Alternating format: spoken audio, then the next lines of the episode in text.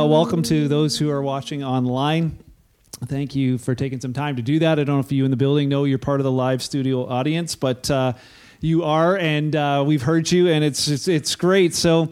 I'm grateful to spend some time together here. Definitely better uh, with you here for sure. 100%, maybe a thousand percent. It is so much better with people uh, people gather together. That is what family is all about. So, um, for those who don't know me, my name's Mark. If you weren't here last week, um, last week was part nine of a series. Doesn't matter if you missed all of you know the previous ones. Uh, you can go back and find them online. But last week we talked about the topic of identity, and we are kind of doing part two of that uh, tonight. And so last week, real quick, we just realized that humanity was made in the image of God.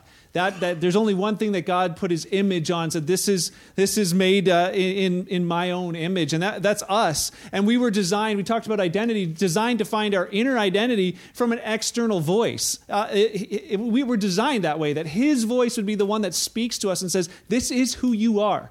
But what happened when uh, man in the garden? fell with sin is that another voice entered the scene. And so we said last week this question we asked um, when, when man had fallen and hid from God, God's question to them was, Who told you that?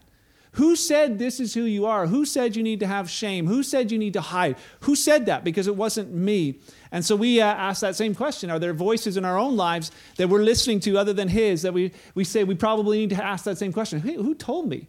Who told me that I have to live in fear? Who, who told me that I'm no good? Who told, me, who told me any of these things? Who told me that God doesn't love me? Who told me that I'm unlovable? Any of these things. The question is, who told you that? And so tonight we're going to actually take a, uh, another look at this uh, topic. Uh, it's kind of like a circular thing. So uh, you could have had last week, um, we could have swapped the weeks and they would still work. But uh, we're going to, I'm actually going to tag team preach today. I am not going to be sharing the whole message. Um, about a year ago, before I introduce our guest speaker, about uh, about a year ago, Becky uh, Higgins, uh, she doesn't have to wave. You're to see who she is in a second. She came and she asked me. She's like, "Could we use the building? I know there's only groups of ten allowed, but could we use the building so I could have a Bible study with some youth?" And I was like, "Yeah, sure. You know, that would be that would be great."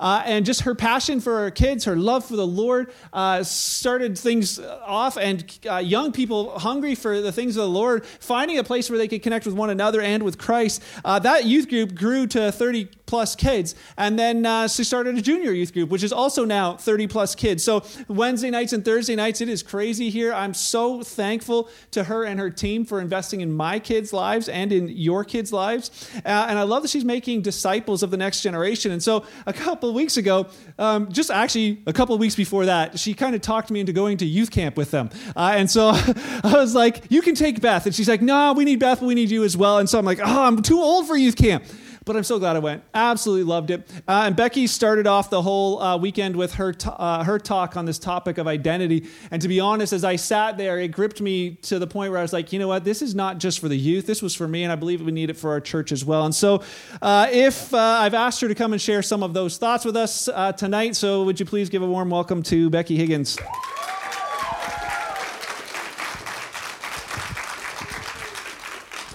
Warmer and longer. She isn't here yet.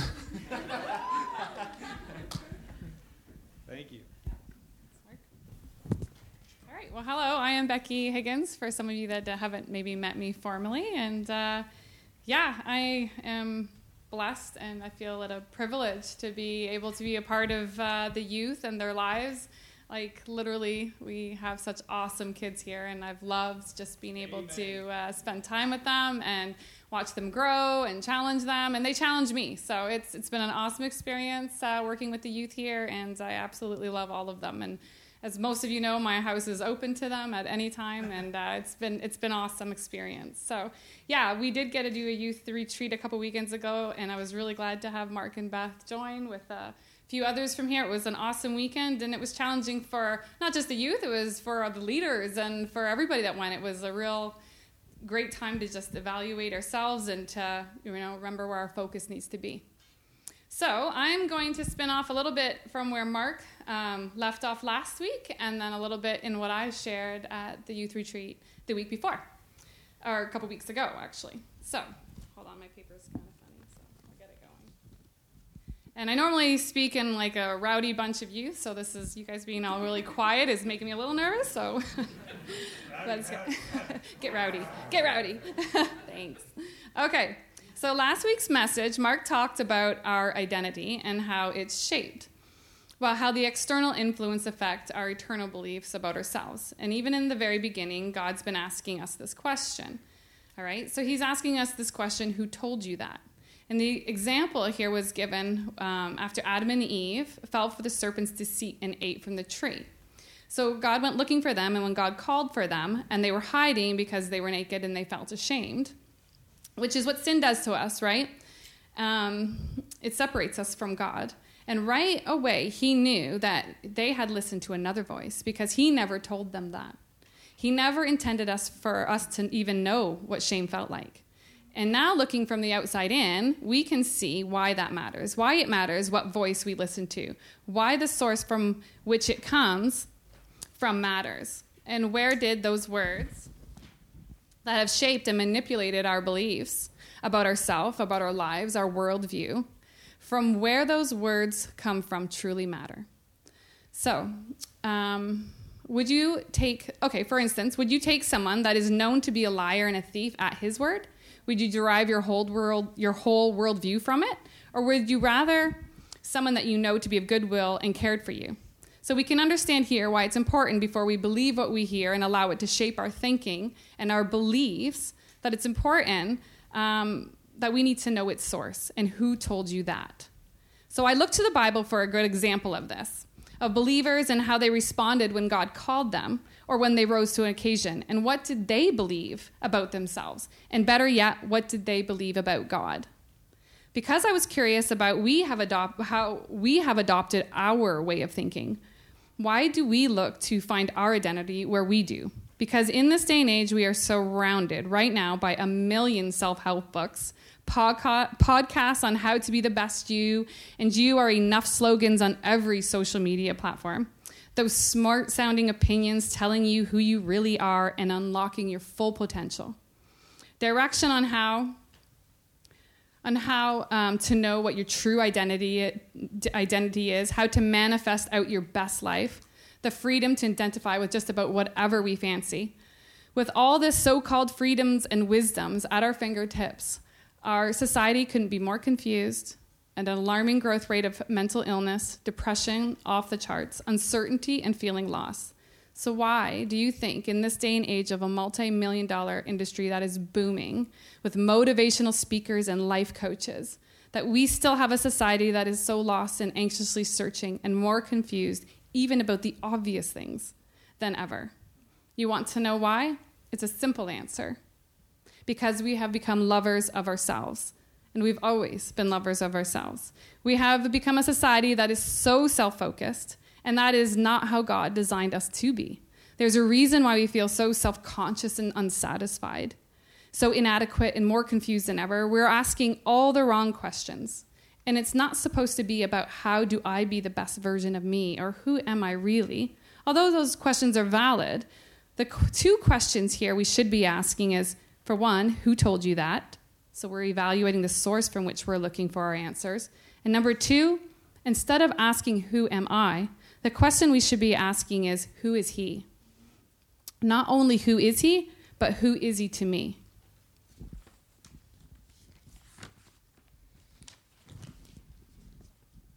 You see, some of us can even rattle off a lengthy list of who God says I am. We know the popular verses that tell us we are precious to him, that we are his child, etc. But there is a catch. What he is to you will determine whether or not what he says about you has any life changing effects, any nature altering abilities. You see, when I looked up the famous story of David and Goliath, and David's response to the Israelite soldiers when faced with this monster of a man, Goliath, I didn't see a man pumping himself up his ego, telling himself, You got this. He wasn't looking into the mirror and repeating some positive affirmations, manifesting the takedown of this giant, telling himself, Oh, you were born for this. David wasn't popping in some earbuds and listening to some guy that seems that he has it all together, telling him to dig deep. You know how this story starts out? While he was bringing up some goods for his brothers that were stationed at the battlefield, he asked about this giant. He asked if there was a reward and who was this Philistine that had been allowed to defy the armies of the living God?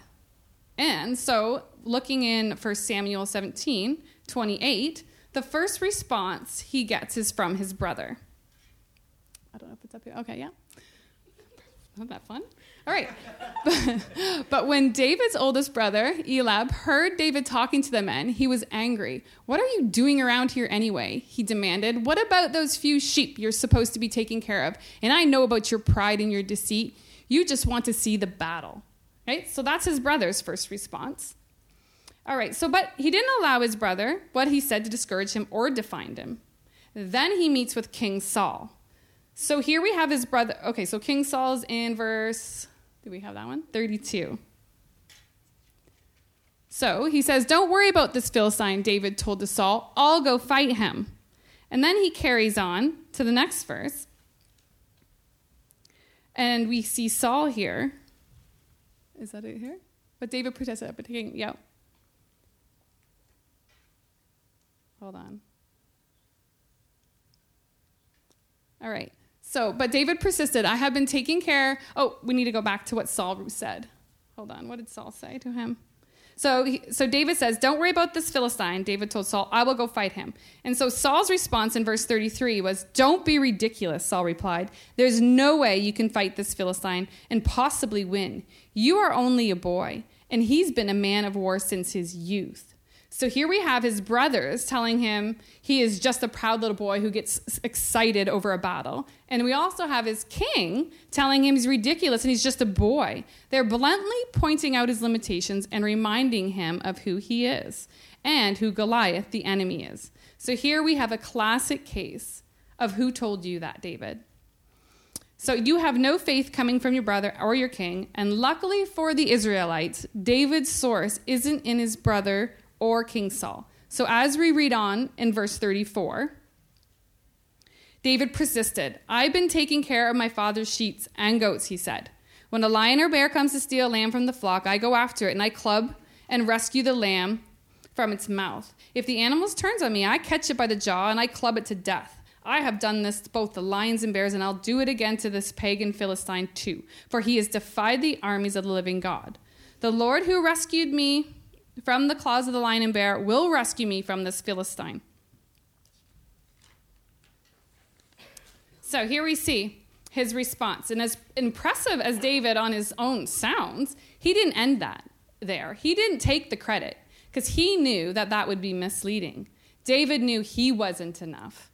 And he knew, just as Saul said, that he was just a boy. He knew within himself he was not able. And that is why he gives all credit to the living God.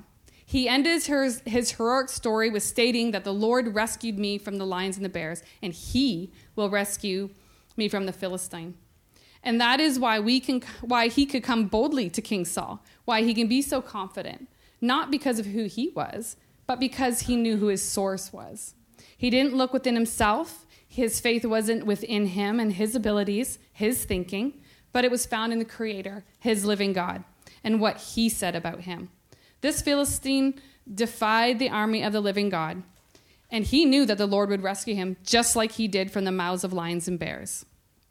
So we even see on the battlefield, if we were to carry on, Goliath was even reminding him who he was. Goliath mocked him, he laughed at him and said, Who's this ruddy faced boy? And he was insulted, sneering at David. He was like, Am I a dog that you would send this boy out with a stick? Time and time again through this story, we see how who told you that matters. What if David listened to his brothers? What if he listened to King Saul? Or believed how pathetic Goliath saw him? David knew enough not to rely within himself, not to put his trust in his abilities, and not to rely on his unreliable sources in believing who he was. His identity was not found within himself or the opinions of others. So, what about us? Are we like David? Is this how we determine our worth and our abilities and our identity? So, like Mark was saying earlier, I am who he says I am is a phrase we used at the youth retreat a couple of weekends ago. And we figured this would be an easy topic thanks to social media and the self love movement being all the craze right now. Our generation, thanks to social media, has been made the center, has made us the center of our lives. So you can literally follow everyone's play by play daily events, by snaps, maps, and stories. We have somehow adopted this idea that our lives should be in showcase, and that requires a lot of our attention on ourselves. Look at me from selfies to stories to filters to followers, from likes to opinions and stances on just about everything. Everyone's an expert. Everyone needs a platform. If we're not posting pictures of our exciting lives, we may be perceived as friendless, lonely, broke, not intelligent, not caring, not caring, or not even caring enough, or just simply irrelevant. We are in this day and age where we used to be able to go and take pictures of beautiful sceneries and beautiful things, and it used to just be like, oh, this beautiful picture, but no, no more. Now, nowadays, we have to be like, well, that's a beautiful scene, but like, how do I get myself in this picture? It's no longer about the object. It's no longer about the beauty. It's it's about well, I, I need to be. So right away, our focus has come off of something beautiful to like ourselves and how can we be in this photo. So with this age of influencers trying to keep up with this ever-changing popular opinion, what's now socially acceptable, politically correct, cancel them, unfollow those, make sure your bio includes this, and change your profile to show support of that. We are all looking to these sources to tell us how to feel, what to believe, how we should dress, who we should support, what is good, what is evil, and who told you that.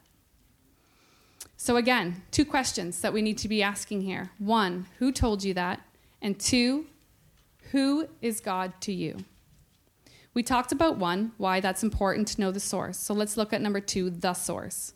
Because if we have not established God as our Lord in our lives, the one sitting on the throne of our life, what he says about us will not have a transforming effect on our lives.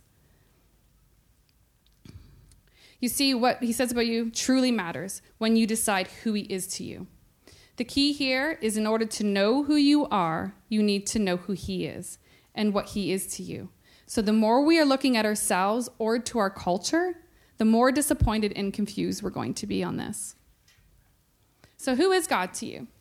So, is he a good teacher? Is he a moral compass, a creator, someone you pray to at dinner, listen to Mark talk about on Sundays, send up a prayer when something really bad happens or something really good happens, take his opinion into consideration from time to time? Or is it the name you call on when all else has failed? Is he your friend, a father figure, a leader, a savior? You see, if he isn't on the throne of our lives, what he says about us won't change our life. What he says about the nature of a believer, it won't be found in our nature. And this doesn't just affect our personalities, our worldview, but it also affects walking out the plans that he has for us. Because all of us here are designed with purpose and with intent. We're all handcrafted, we're all knit together in the womb. He created us through him and for him. And only when we walk in surrender to him can we walk into who we really are and with purpose and confidence? Another story that we can reference and glean from, and this is why God's word is so vital to our lives, is the story of Moses in Exodus. When God appeared to him in a burning bush, and he tells Moses to go to Pharaoh. He says, Tell him to release the Israelites from slavery. Moses' first response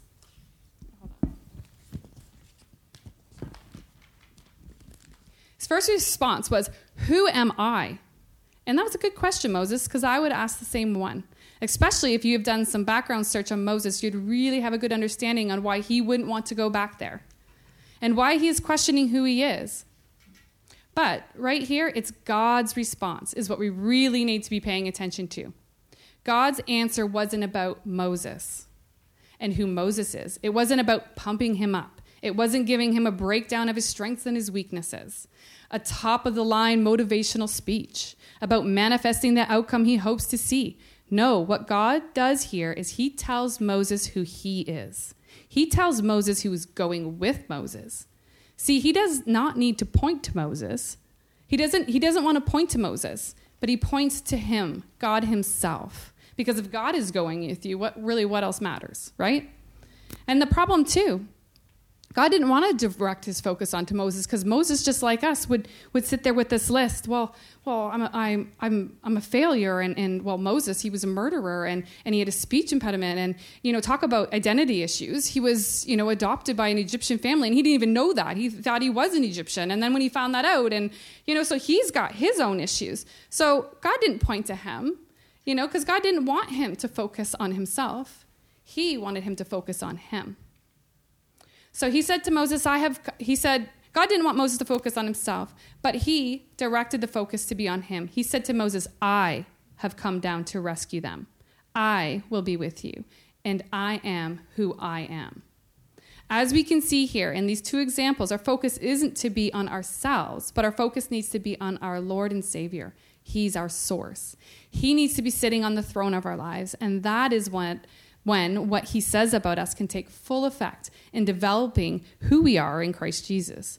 That's when we can walk in his nature and see the fruits of the Spirit manifesting in our lives and lovingly affecting those around us. If we don't question who told you that, you may be subject to lies shaping your identity and your worldview. When culture tells you to look within yourselves, you need to identify that the lie, the source, and remind yourself what our creator tells us, not what the created tells us. He tells us to focus on him, not ourselves. So, of course, walking this out in a world that is blind to truth, in a world where the devil wants nothing more than to see us separated from God he does not want us to know what our true identity is because that's power. He is quite patient, even, content to see us sprinkle a little bit of scripture on our social media pages, maybe even a verse in the bio, a dash of good works over here, and a dab of Christianese in conversation. Just as long as Jesus isn't directly sitting on the throne of your life, he's okay with that. Heck, he doesn't even need you to think he's on your throne.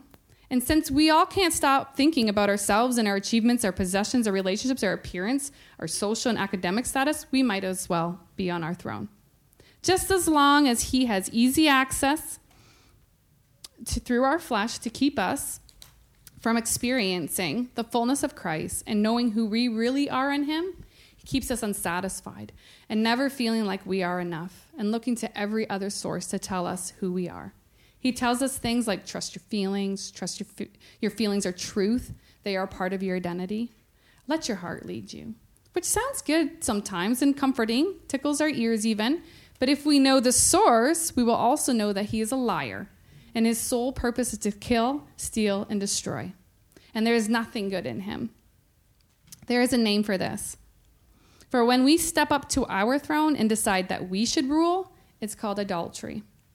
It's when we elevate our feelings and our thinking above our Creator, as though somehow we believe we could know ourselves better than the one that knit us together in the womb, that knows our every thought. He knows our every word before we say it. He knows us better than we know ourselves, understands our hearts, and He created us for His purpose.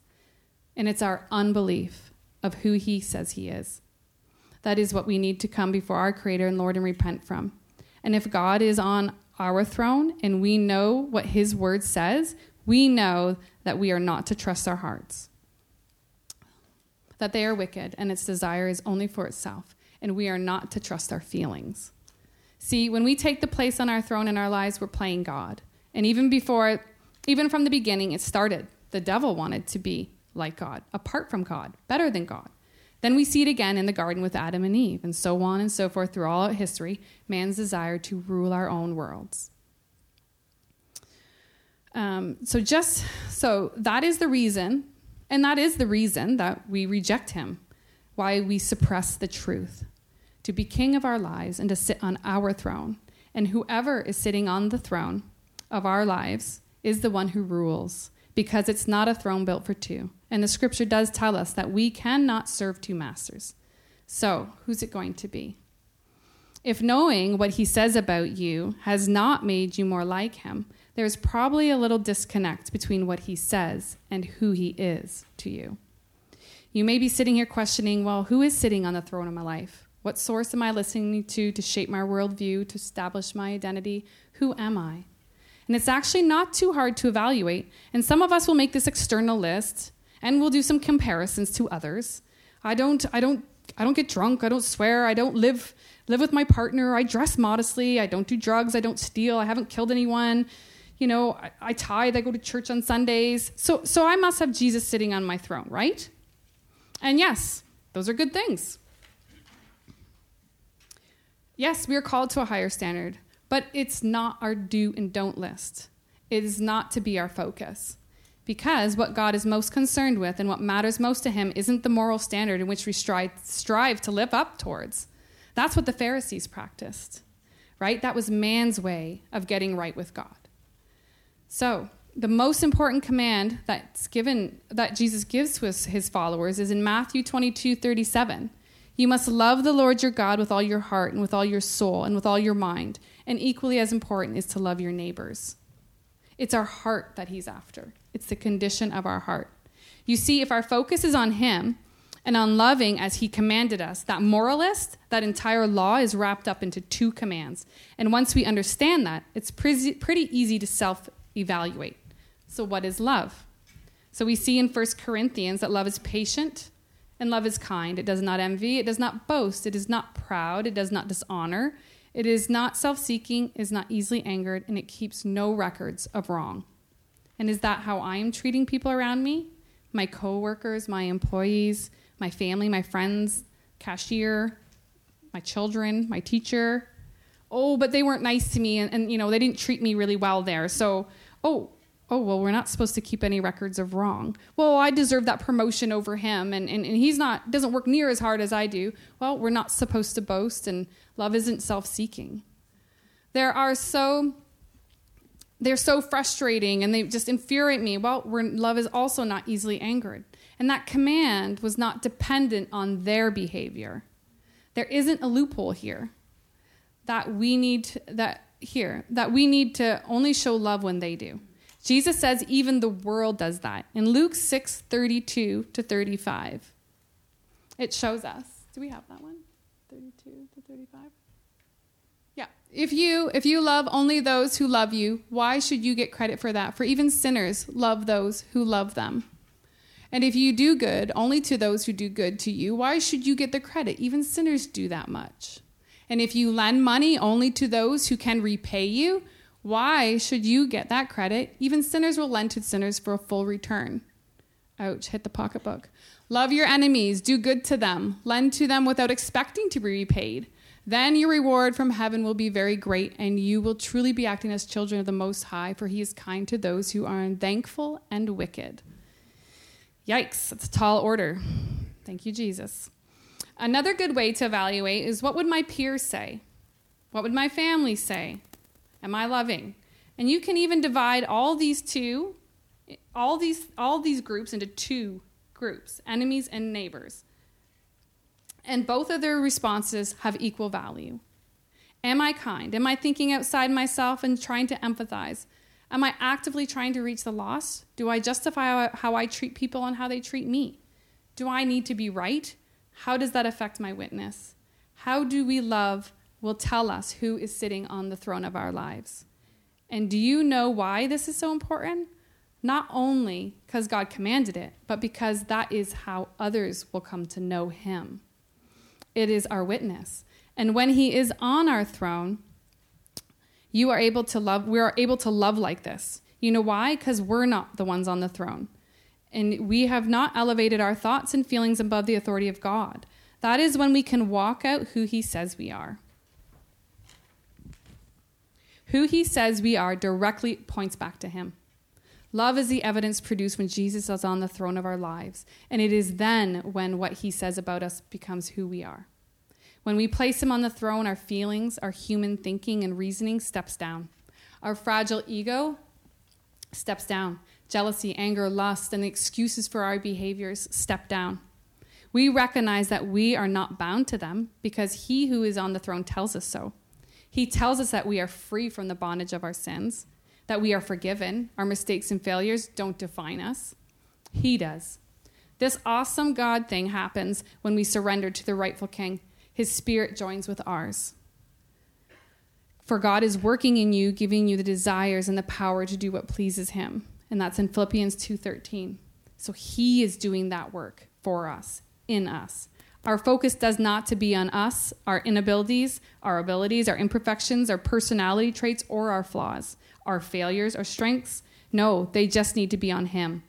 Because if that was where our focus is, because that's where our focus is designed to be, that is where God continually directs the focus to be. Because He designed us to be sinless. In the garden, this direct connection, intimate relationship at the core of man's identity is our creation in God's image. We were made to naturally connect to Him and understand life from Him. But sin short circuits this and disconnected us from God. But thank you, Jesus, for restoring that for us at that finished work at the cross. And thank goodness, because I sure couldn't stand here. Even Mark couldn't stand here. Because if I ask my kids, am I consistently responding in, in, to them in love? My husband, if each day he felt honored? If my thoughts were always holy, my actions were always Christ like? If my past and my present defined who I was, I wouldn't even come close to making the mark. I'd fail miserably. And this is exactly why I have to look to the source of who told me that. I have to remind myself who He says I am.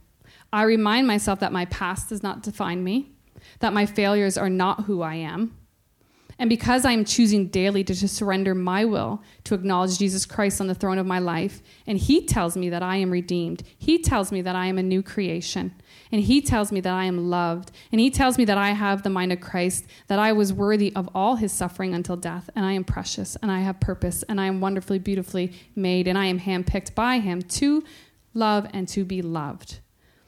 That is why my focus will not be on the unfinished work or the mess in my life but I will put my focus on that Jesus is working in me, and I will trust him to finish the good work that he has started in me. And all of this is found in his scripture. And this is why, last page, promise. We need to be consistently renewing our minds with who he says I am, not allowing culture to tell us, or our flesh, or our shame, or our guilt to dictate our truth. When we know the source and that source is sitting on the throne of our lives, we will know what truth and what is lies. And temptations will still pop up. Empty philosophies, high sounding nonsense will tickle our ears. But the difference is now we have established our source of truth and we can line it up to what he says. And we have the power to resist, to stand firm, to not give in to every feeling or desire that tries to entice us. We are no longer slaves to sin. Romans 6 6 to 7 For we know that our old self was crucified with him, so that the body ruled by sin might be done away with, that we should no longer be slaves to sin, sin because anyone who has died has been set free. See, when we ask Jesus to take the throne, we, we surrender our will, our thinking, that's putting our flesh and our desires, that, that's putting our flesh and our desires, our will for our lives to death. We will nail them to the cross, and it died with Jesus so we may live in him that He can be transformed in us into a new creation, that we can be transformed into a new creation, that He has changed our hearts and our desires, and we, He can give us the ability to walk out His calling for our lives, not because of who we are, but because of who He is. Thank you.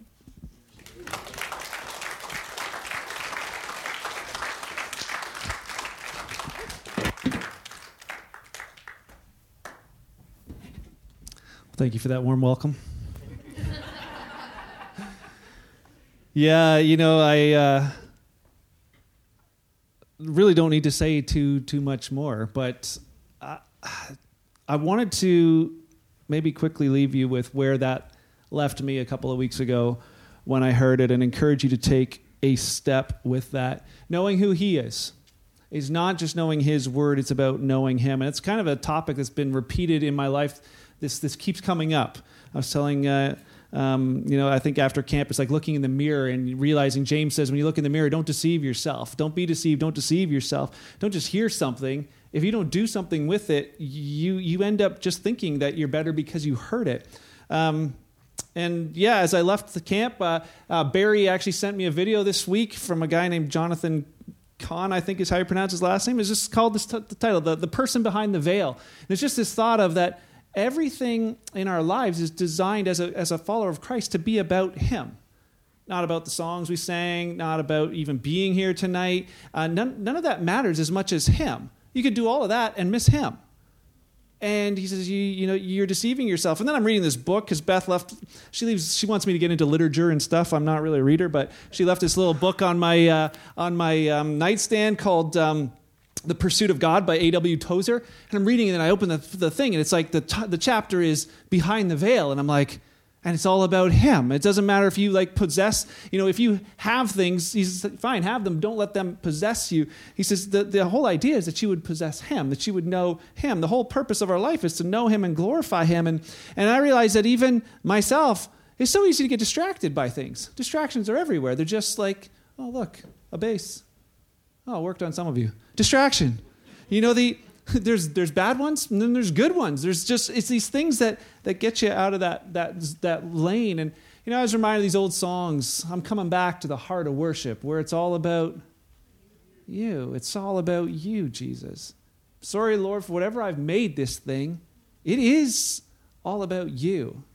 And if it can happen to a pastor, it can happen to anyone. It can happen to a youth pastor.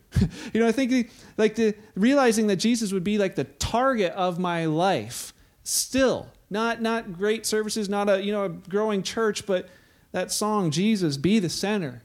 Be my source. Be my light. Be my hope. Be my song. I was thinking you know be my bullseye. He's what we're aiming for. It's him. Jesus be my bullseye. Is not a song yet but sly maybe you can write one you know, and I, I, think about Paul. Paul, guy wrote the New Testament, most of it. He'd been planting churches for 10 years, and then he writes this thing to the Philippians. And we'll just, you know, he, he has quite the resume of accomplishments, but in Philippians 3, verse 7, he says, I once thought all those accomplishments were valuable, but he says, I consider them worthless. He says, all those other things are just distractions now because of what Christ has done. He's like, everything else is worthless when I compare with the infinite value of what? Knowing him. I'm like, Paul, you know him. Like, how, how can you be the guy who's like, hey, you know, I want to I want to know him. And he goes on to say it wasn't just this this wasn't just this moment where Paul has this like Billy Graham salvation moment. I said a prayer, accepted Christ in my heart. He's like it wasn't like his come to Jesus moment. It was because um, I think for many in, in North America, that is their Christianity. Oh, I said a prayer once. You know, I gave my heart to Christ. You know, when I was a kid or whatever. He's like, this is the guy who's like, he's like, he's he knows Christ well enough to write the, all these letters. He's like, but you know what? I want to be become one with him. I want to continue to know him. He writes in the next verse, I want to know Christ and I want to experience the mighty power that raised him from the dead. I'm like, man, Paul, you like you know Christ. Why are you writing like I still want to know him? I don't care about any of that stuff. I just want to pursue him because that's really what it's all about. I thought about that. I've got a, a, a new friend named Matt, and if you ask me, hey, do you know Matt? I would say yes, I know Matt. Uh, but I would respond with also, but I'm getting to know him better because I don't know him real well. And I've had that thought. If people ask me, Do you know Christ? Could I answer in the same way? Yes, I know Christ, but I am getting to know him better. Or have I hit a plateau? Have I hit a spot where it's like, you know, ah, it's, it's okay? We do it all the time. We do it in our marriages. You know, do you know your spouse? Oh, yeah. Buddy, she's changed since the last time you've, you've seen her. Right? Do we still have this thing of, yes, but I'm getting to know her better? And that's what Paul's just his challenge. Well, he's just that call to know the limitless one even more you know, I just think about all of those things. He just says, I, I, don't, I don't want to just know the book, I want to experience him. And I wonder sometimes if we get together and we talk about the book and we miss the experiencing him. I, I feel like that sometimes. And I'm like, man, I, I don't want that to be us. She mentioned the Pharisees. That's what they said. You know, they knew the book so well, and yet they missed him. Uh, they, they, they, they, they had the printed words, but they needed the word who became flesh. They, they memorized scriptures, but they missed the Savior. And, and I, I think it's, you know, just quickly a recap of all those things. You know, when, when the, the messenger that came to Daniel, you know, Daniel's famous for his lion's den moment, but here's a guy whose life was lived for knowing God. You, you know, uh, the, the messenger reminds him in Daniel 11 or tells him, says, hey, there's, there's stuff coming. It's going to be terrible. There's, these, there's going to be these wars and all of these things. And he says, you know, the, the, in verse 31, there's this guy's army is going to take over the temple fortress. He's going to pollute the sanctuary. He's going to put a stop to daily sacrifices. He's going to set the sacrilegious object that causes desecration. He's basically everything you do for worship, he's going to take it all away. And then verse 2, he's like, he's going to flatter, he's going to win over those who violated the covenant, but the people who know their God will be the ones who are strong and resist him. And I'm like, man, I don't know. Maybe that's the day we're living in, where all that stuff it gets challenged. But it's like, man, it's the people who know their God who are gonna who are gonna be the ones who stand strong. And you know, I think about those things. Are we the people who know God? Let's not become the people who do well at church. May we be the people who know God. You know, David knew, knew God in the face of Goliath because he knew him in the fields. He's like, you know, it's, it's the, uh, the I want to know him. So often it's like, oh, we're good to know him with a whole bunch of other people in the crowd, but it's not about the crowd. It's about us as individuals. I, I want to know him. You know, Moses was the only one who put in the effort to climb the mountain to hear God's voice. What did the crowd do? They're like, Moses, we don't, we don't, you go talk to God for us And Moses, you talk to us for God. I don't want to be that pastor. Man, I want to encourage you to say that there's no go between between us and God other than Jesus Christ. There's no person, there's no man that you said, oh, I should be hearing from him. Because it's so easy for us to coast on the coattails. I could just talk about Jonathan Cahn's sermon or A.W. Tozer and be like, oh, I could say that. But it doesn't matter for me. Do I want to? Do I want to know him? Moses, you know, loved the presence of God to the point where he said, you know, if your presence doesn't go, I'm not going. I'm, I'm not going where you're not. And I ask myself, am I there yet? Am I in that spot? And I need to be reminded of that. That it would be this thing of no, just knowing him. Moses, as he hung out at, the, out at the temple, Joshua would follow him there, follow him to the place of God's presence, and then Moses would leave and Joshua would stay. He followed him there, but he would stay and he realized it. And, you know, I just think of this challenge that he was like, he's not just the God of Moses, he's going to be the God of Joshua. And he's not just the God of the parents, he's the God of the teens. That our teenagers would have a faith of their own. And that's why I'm so grateful for the fact that it's not a youth group that just plays games in the gym just the heart's desires you would have a faith of your own. There's no grandchildren in the family of God. Did you know that? There's no grandchildren in the family of God. There's only children. You have your own your own connection to him. And that only happens when we're willing to do it in private. Last thought. You know, when you're group dating, it's fun because it's like, ah, lots of people around. But where do the heart to hearts happen? When you're on your own. You know, that's why we're so passionate about people being connected to small groups, because in this group today, you'd be like, oh, yeah, I heard that, and, and, and, you can go. And Jesus said in Matthew 6, when you pray, go in secret. Go find God in the secret place. You know, that, be in that spot where it's just you and Him. And I wonder if, you know, that's the challenge for us. We just need more of Him. Just that realization, you know, so many of these things I get so distracted by. Just, just Him. If the service didn't go swimmingly. It doesn't matter. I'm here for him. If they didn't sing my favorite song or I couldn't sing in the key, who cares? I'm here for him. You know, if I leave this place and somebody says something mean or they took my parking spot, doesn't matter. I'm here for him. To not miss that moment, to not miss that tonight. You know, I, I, I think, uh, you know, when he sent out the disciples, he's like, hey, go. Well, wait, hold on. Don't go. Wait for me and go with me don't go without me. Don't go out there without me. And, and my, my hope tonight, too, is just to say, to, to finish off what Becky said, that knowing what he says about us matters. And knowing him, that that would just be simply stirred up in us. Just a simple prayer God, I just want to know you. And I just encourage you, as I encourage myself with this, that the next prayer you have is just that simple. Sit down, God. I'm not here to ask for stuff. I'm not here to ask. I just want to, to know you. God, I want you to be king on the throne of my life tonight. God, I want your word and your voice to be above above all the other voices and words that I hear. God, that you would cut through the distractions. That I can simply say that I am who I am because I am says who I am. That it is who he says we are. And that we know him, that we know him. Maybe tonight's the first time you say those words God, I want to know you man, look out, buckle up. it will change the rest of your life. Will it make it perfect? Heck no. But man, does he ever make sense of all the things that went wrong before and redeem you into the place where you can be? I love what she said no shame. No shame. Not meant to carry it simply because of who he is. And so I'd encourage you with that. Maybe not, let's say, uh, I, don't, I don't just, I don't, I, I, just that honest thought to say, God, I want to know you, regardless of anything else that happens around me. I want to know you. Can we pray? Heavenly Father, I thank you for what you've done in Becky's life. Thank you for what you've uh, put on her heart. Thank you for her heart for you and her heart for the uh, for young people and just for people. Thank you for your word, Jesus. Thank you that it is the same yesterday, today, forever. That it's it's convicted lives in the first century and in this century, and in this room tonight the fact that they could know you personally and that we can know you, that Paul could pray those words God, I want to know you, that we can echo those tonight and that you answer them. So I just pray that over every person here, whether they're 15 or 85, whether we just simply recalibrate our lives again to aim for a target of knowing you. May that prayer be answered, I pray. God, I thank you for tonight. Thank you for the seed sown in our heart and our life. Thank you that as we go from this place, we can be confident just simply in the fact that you are good and that what you say matters. We hold on to that, knowing you hold on to us. I love you. Thank you. In your name, amen. Amen. We uh, have a couple quick questions. We'd love for you to just take home or you know even to gather around in a group here tonight to chat about. But here's a couple of things just to dig a little deeper. What jumped out at you from today's talk? Maybe something Becky shared, maybe something somebody else shared.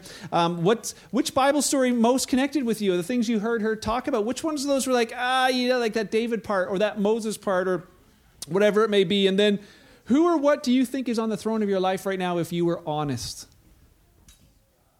Who is on the throne if you're honest? And maybe it's not persons, maybe it's things like the fear of man trying to people please, my family, my time. What, who, who or what do you think is on the throne of your heart today and why? And then how would you answer the, this question? Do you know Christ? Would it be yes? Would it be no? Or would it be yes, but I'm getting to know him better? And I encourage you to have some conversations about that. And if you have the chance to pray with one another, do so. Uh, I, you know, even even in this room, sometimes like, well, can we just pray? Maybe in the cafe, make it a habit of if there's somebody's got a prayer request. Love what Gary said. Let's just stop, drop it. Let's pray right here, right now. And if, if there's any of you here tonight and want somebody to pray with you, gladly do that. Uh, just come on up to the front here afterwards, and we will do that. And otherwise, you're dismissed. Have a uh, fantastic week, and we'll see you next Saturday.